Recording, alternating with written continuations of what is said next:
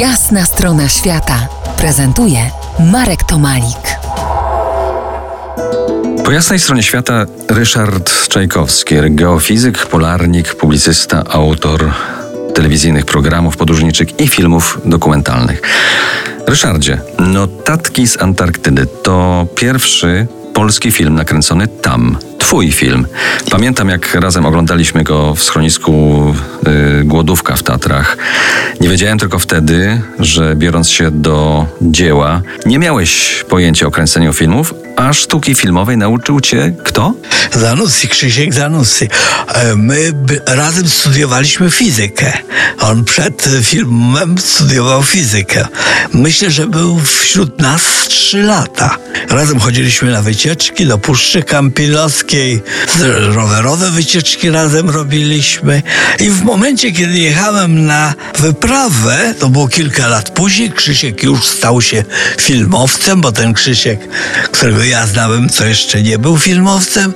No i on mi na, zrobił takie rysunki, co mi wolno, jak i jak powinienem robić. Ja pierwszy raz w życiu miałem kamerę w ręku, dosłownie, bo w Moskwie tą kamerę kupiłem.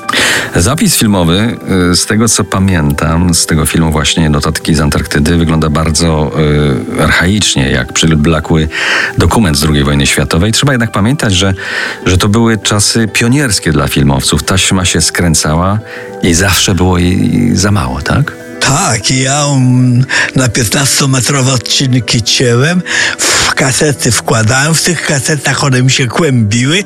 To było wiel wielkie działanie, wielkie działanie, ale samo filmowanie mnie pasjonowało właśnie dlatego, że go nie umiałem. I to jest śmieszne, że dzisiaj się zmieniły techniki, zmieniły się aparaty, którymi filmujemy, zmieniły się możliwości. Ja mogę znacznie dłuższe ujęcia robić, ale ja dalej stosuję technikę taką, znaczy te metody, których mnie nauczył Krzysztof. Ponieważ RMF Classic gra najpiękniejszą muzykę filmową, pozostaniemy w temacie. Symfonia Antarktyczna. To twoja obsesja muzyczna na stacji polarnej. Skomponował ją Ralph Vaughan Williams. Początkowo była ta muzyka do filmu Scott of the Antarctic. Pamiętasz? Tak, tak. Film też pamiętam. A dlaczego to, to właśnie ten utwór stał się twoją obsesją? Poprzez, wyłącznie poprzez nazwę, że to jest Symfonia Antarktyczna? E, tak, ale pewnie skojarzenia głosu z tą przestrzenią e, jakieś są.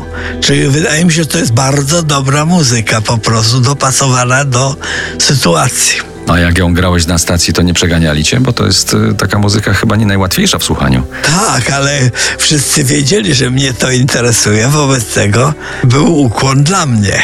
Za kilkanaście minut ostatnia część rozmowy z moim podróżniczym guru Ryszardem Czajkowskim. Zostańcie z nami po jasnej stronie świata. To jest jasna strona świata w RMS Classic.